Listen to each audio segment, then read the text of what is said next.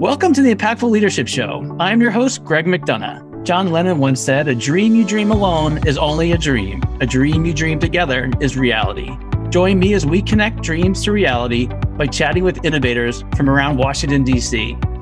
Our show is proudly sponsored by the DC chapter of the Entrepreneurs Organization. This is the Impactful Leadership Show. Welcome to the Impactful Leadership Show. I'm your host, Greg McDonough. I'm the CEO of Blackburn Capital Advisors. Today's guest is the founder and CEO of Delve, a Washington based competitive intelligence and risk advisory firm that helps highly scrutinized sectors anticipate and mitigate public affairs issues. He's been recognized by Politico as a policy ace and one of the best known policy researchers in DC by the Daily Beast. He works directly with the White House, the State Department, major presidential campaigns, and national political organizations and as a member of the Forbes Business Council and a leader in the Entrepreneurs Organization. Please welcome Jeff Berkowitz. Thanks for having me, Greg. It's great to have you here. It's nice to see you again. Yeah. Always. So, my podcast is uh, focused on leadership. And my favorite question to ask my guests is Jeff, tell me about some misconceptions in leadership. I think one of the biggest misconceptions in leadership is what I call the, you know, the circle of competence. And I think a lot of folks work in um, what, what's the outer circle of competence of what they think they know rather than the inner circle of competence, what they actually know. And that that can lead to huge amount of um, disagreements with staff and team members and clients about what's going on. It can um, mean that you're um, you know your assumption what you thought you knew was actually a, a flawed assumption. Um, and i think you know as a leader you have to be willing to recognize what you really know and what you still need to learn. That's very insightful. Um, digging a little bit deeper talk to us about how a leader can recognize that. You know it's you know we've all run businesses and we are hard chargers and you get to some point in your leadership path, your career path, when does that light bulb come on to say, you know what, I don't know everything? That's a that's a great question. I mean, so I my my career has been as a researcher, so my default has always been that I don't don't know, but I can probably find out. Mm-hmm. Um, and actually, our our motto, you know, here at Delve is, you know, what you don't know can hurt you. Um, so we kind of start from that as a, a first principle. Um, I like your call out to one of our, our core values, digging deeper. um, you know, so I think it's, it, but it's really important for leaders to to realize that it's okay to not know. Um, in fact, one of the most powerful things that you can do as a leader is ask questions. Um, you know, uh, and to really dive in on, well, what do what do we know that's a fact? What do we think we know, but we don't, we haven't proven yet? Um, you know, I think there, you know, there's the the false attribution error that a lot of folks fall into, where you know, some, you know, we tend to if something goes, if we do something wrong or make a mistake, it's because of external factors. But with other people, we, you know, we think it's some sort of internal factor of a flaw with them. Um, you know, oh, they're they're just trying to cheat me, or they're just, you know, they're lazy or whatever. Uh, they deal with external factors too. So being able to to know enough to step back and say what do i actually know and what are the possibilities? And how do i figure out what's really going on is an important thing for a, a leader to be able to do. And it, it sounds jeff that you impose that on your team as well as part of the delve culture.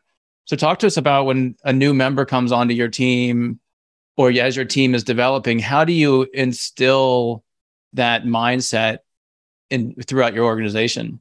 Yeah.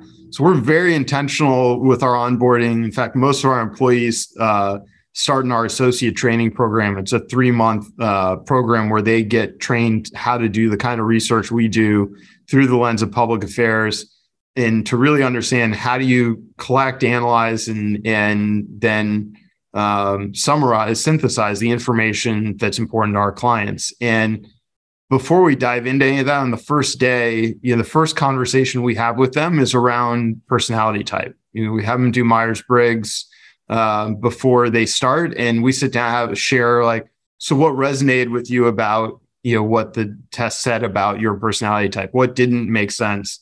you know, we share about how we were, you know, their manager, myself, whoever they're going to be working with, share as well, and we talk about, you know, what are what are examples of um, where you were able to do some of your best work that you're most proud of. Where where are places where it was harder for you? So we really learn how do people approach work, how do they, you know, how are they successful, and really make sure that we're connecting and understanding who they are and how they operate um, to avoid some of those misunderstandings down the road. It's only then that we start talking about what it is that we actually do, who we do it for, and all the rest of, of that. Um, but in that first day introduction, we do talk about the circle of competence um, and and being and needing to be very humble about um, you know there's what you think you know, and then there's what you actually know.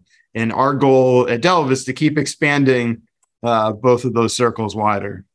Certainly certainly. So, talk to me about where that concept came up for, like, how did that come up for you? Was it something that you just woke up with one day and it's like, oh, the circle of competence and what you know and actually know, and the, the walk us through that journey, that journey of discovery.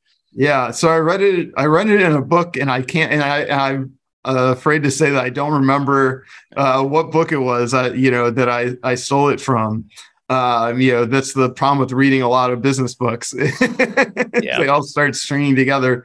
But I read it and, and it really resonated with me because, um, you know, it, you know, I'm re- you know, as researchers, you know, we're we're constantly thinking about what else what else can we learn and know. Um, but I think a lot of folks, you know, they they think they know something, so it must be true, and it it causes a lot of tricks, you know, challenges. We see it a lot of times with clients, you know, who are convinced you know, if, if a client comes to us and they're convinced they already know what is true and who's behind, you know, whatever public affairs issue they're having or or um, you know, negative news stories or whatever, if we don't find, you know, they're waiting for us to prove them true versus finding out just what what the reality is, and it can make it much more difficult for them to then be able to deal with what the reality is. And if you're going to be successful in business, whether it's overcoming a public affairs challenge, it's you know making making sales and scaling the business you know uh, growing your team you got to deal in reality not um, you know not the theoretical. Certainly.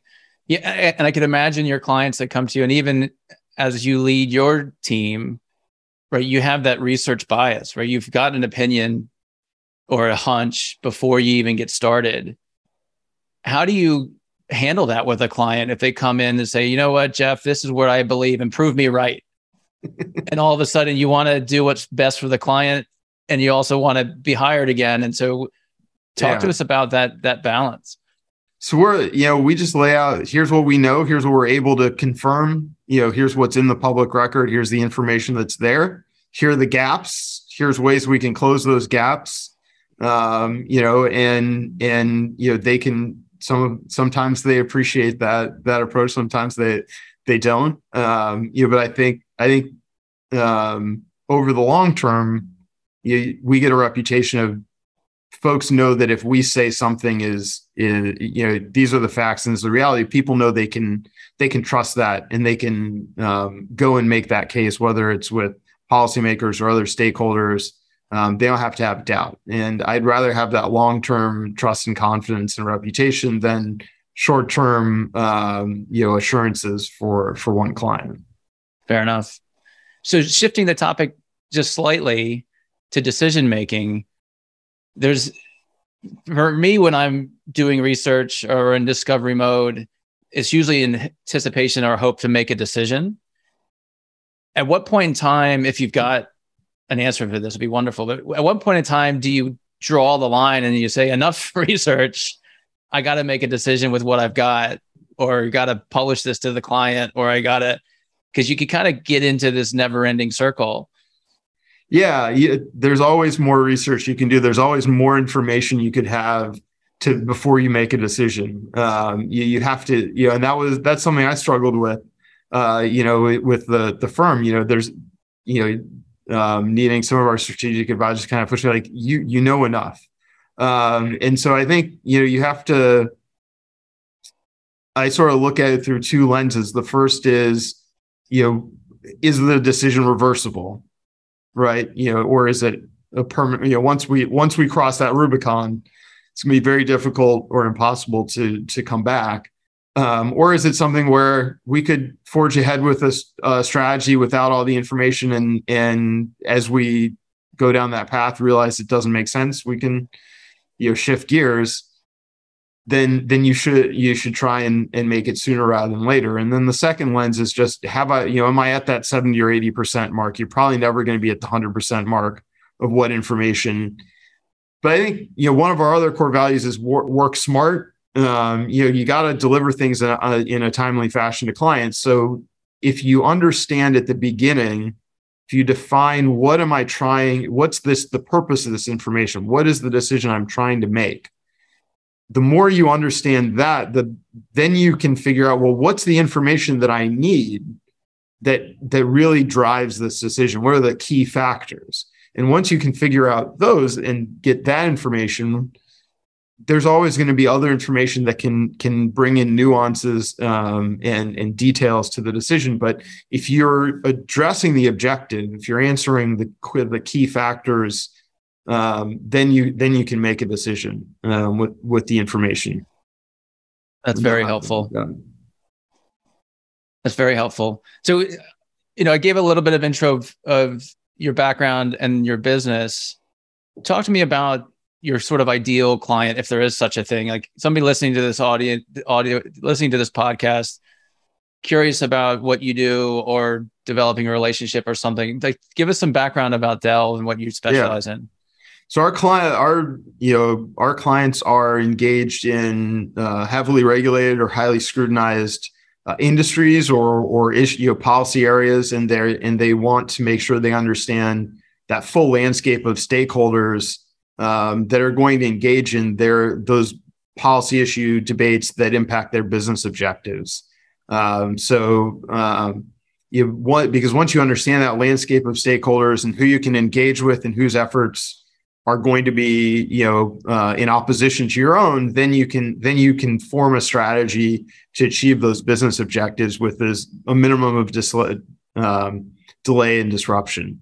Uh, so we do a lot of work in the energy space you know um, healthcare life sciences is a big space as well uh, financial services um, you know navigating trade trade and sanctions issues. Uh, we also do a lot a fair amount of work with uh, folks themselves, folks that find themselves in a, a reputational crisis, uh, either of their own making or somebody else's, um, and and help them find that that path back to um, you know more you know uh, more calm waters for their their brand um, and company.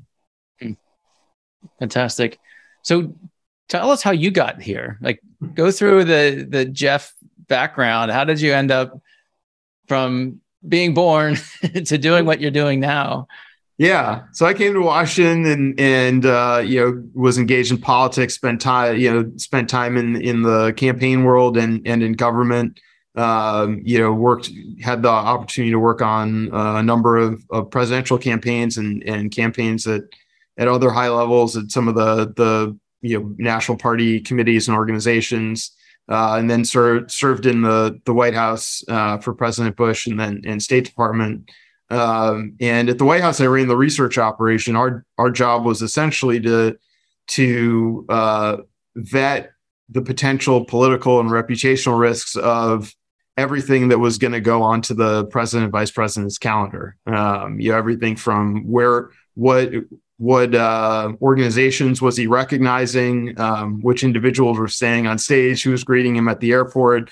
Uh, who was participating in the roundtable discussions or whatever other events? Uh, you know, he's not flying to a factory to talk about how great the economy is, and then you know, two you know two weeks later they're uh, announcing layoffs at the factory. Any of that kind of, of fun stuff. And so it gave me a great lens of um, how to understand what could be a potential, you know, pro- potentially problematic associations. Um, and um, then when I I left um, my last position uh, with the National Party Committee, I didn't really have a plan for what was next. Um, and but people kind of started calling and needing research, and more and more it was companies and associations, industry groups um, and less of the the campaign folks. And what I realized was uh, the kind of information advantage we take for granted in politics and government and the sort of the political apparatus of government, um, to the extent that core, companies and, and industry groups recognized they needed that, there wasn't really anyone built to do it. Um, so we we sort of forged ahead, and about uh, four four or five years after we started taking clients' monies, I admitted I'd started a business. Um, I saw sought help, uh, and then when the therapy didn't work, um, you know, I, I forged ahead to figure out what did it what does it mean to to have a business. You know, I'd been in in campaigns and government. I didn't know anything about business. Uh, stumbled across the Entrepreneurs Organization and and their accelerator program, um, which we went through. Um, and then joined joined EO, and and it really kind of helped solidify my understanding of how do you build a business that's sustainable um, right? You have a lot of us, you know, at the firm came out of campaigns where you think in this election cycle mentality, right? You race to the end of the campaign and then everybody gets asleep for a few months before anyone wants to talk to you. Um, as we like to say here at Delve, our campaign doesn't end, right? So we've we've got to find ways to be more sustainable in how we work um, you with each other and with our clients. And um, yeah, it's been a it's been a fantastic journey. I have to ask the question: which do you enjoy more, managing a business or doing the work, doing the political research work? Um, you know, that's you know, um, I probably would have given you a, a, different answer, you know, 10 years ago. But you know, now I think for me, I I'm I enjoy um you know, I enjoy connecting with the clients and the potential clients and and um, thinking about how do we sort of strategically grow more than doing the day to day work. I'm mostly out of the um, the day to day work with our clients. Uh, you, we've an awesome uh, research director and uh, team managers and senior analysts, um, and they they probably handle handle 85 to 90 percent of of that stuff. I think that was one of our our biggest challenges in our early days was sort of like getting it to that point where I could grow enough to to step back while you know while having you know and the team growing enough in so that they had my confidence that I could. Um, one of my one of the biggest lessons I had to work on was you know um, especially having done this sort of as a, a freelancer maybe with some subcontractors for a number of years before launching the firm is I had I had done all the dumb things you shouldn't do with a client and learn you know learn the hard way. And so I I could see the the you know failure points coming and I had to learn to step back and let the the the managers learn those mistakes themselves and fail a few you know a few times so that they could then grow as as I had um, and say oh that didn't land the way I thought it would. And and some of those other you know those other lessons. Um, and you so i think they do a great job managing the team. I love love seeing when we when we're doing good work with the clients and they um, you know they they appreciate it. But i i really love getting out on the road and we do a lot of yeah i do a lot of speaking and presentations to uh,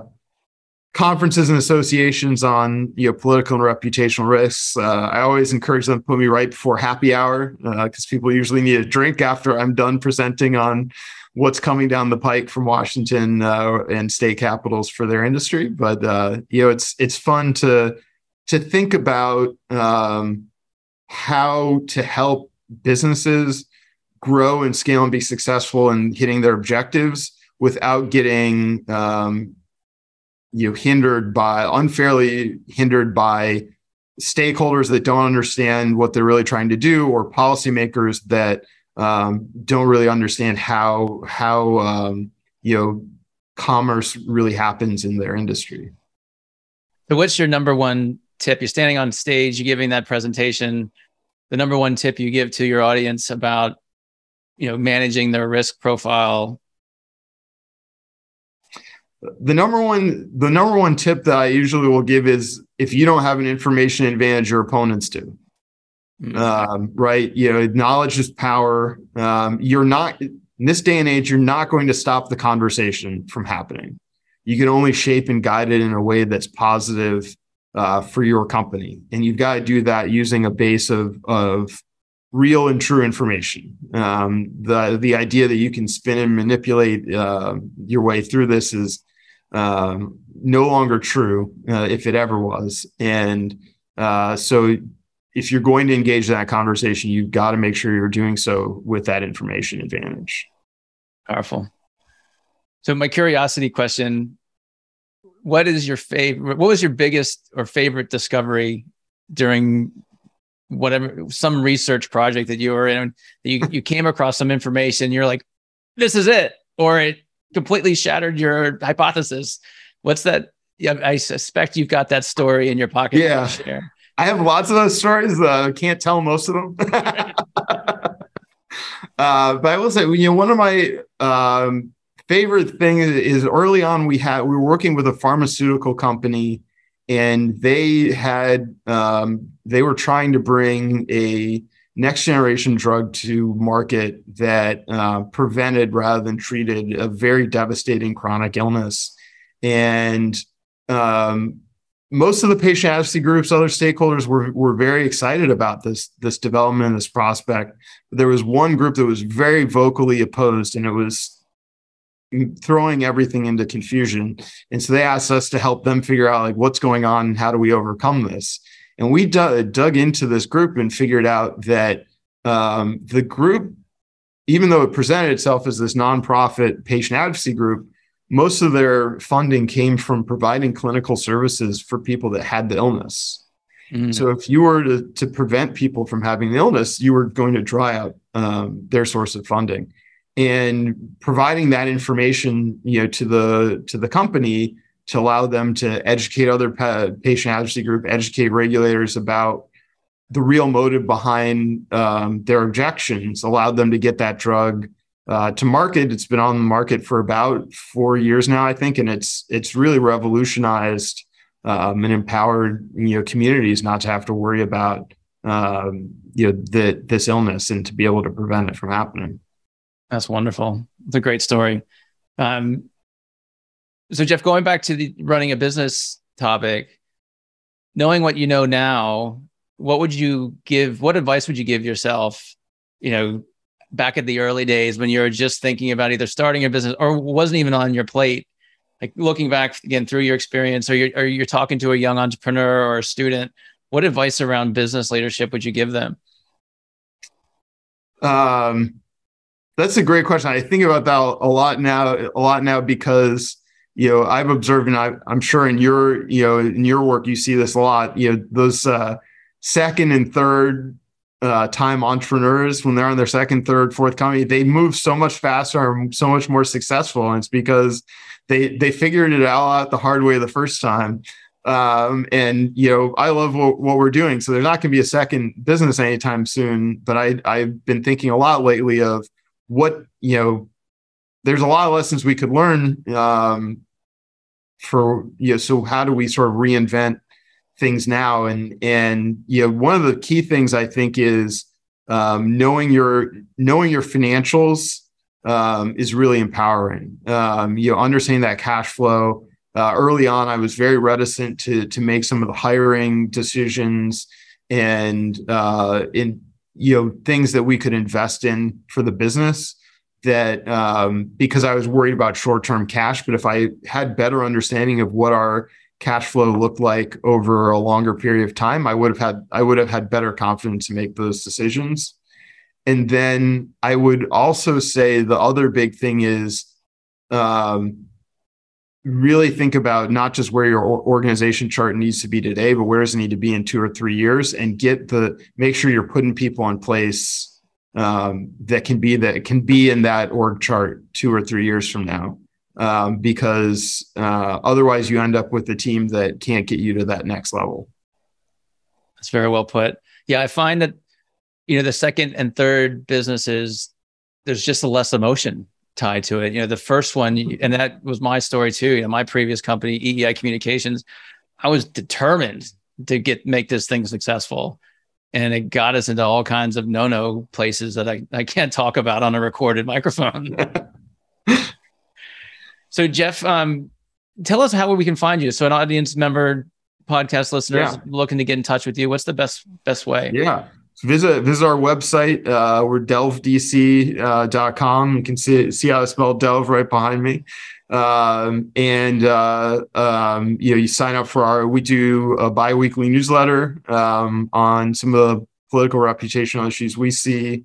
Uh, we also uh, have um, uh, more specific industry specific um, analysis analyses that we put out weekly uh, in the energy and life sciences industries.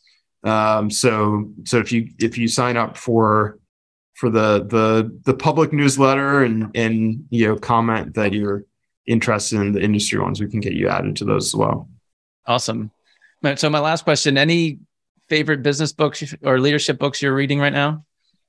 Um, so I, this on this summer on vacation, I reread uh, Patrick Lencioni's uh, most recent book. Um, I love all of his books, but uh, his most recent book, The Motive. Um, I think if you are a leader in a business um, or even in a, a nonprofit organization, um, it's going to really kick your butt. Uh, every time I read it, it kicks me too because he really talks about a lot of society really trains us to view leadership as a reward, right? You move up and become a manager and director because you've earned it and you've put in your time. Um, it, but leadership should really be responsibility based, not reward based. And should be because you have a commitment to really help other people uh, grow. Um, you know, his argument is servant leadership is redundant. Um, and, you know, that's an aspiration that I think we all try and live up to. Um, but it's always a reminder that um, you, you, should be showing up for work uh, as a leader because of how you can help uh, the people you're leading, not not because you've earned it. That's very powerful and a great, great comment to to end on. So, Jeff, it's been great having you on the show. Appreciate your time and uh, all the influence you're having out there, and uh, so thanks again. Yeah, thanks for having me. Thanks for all of what you do uh, to help entrepreneurs. Uh, you know, I know know your your leadership in entrepreneur organization very well and in the community. So uh, it's great to spend some time chatting with you. Yeah, it's a it's a passion of mine. Thanks again, Jeff. And that's a wrap, my friends. Thank you for spending your time with me. For show notes and other episodes, visit us at impactfulleadershipshow.com. One last food for thought walk on with hope in your heart and you'll never walk alone.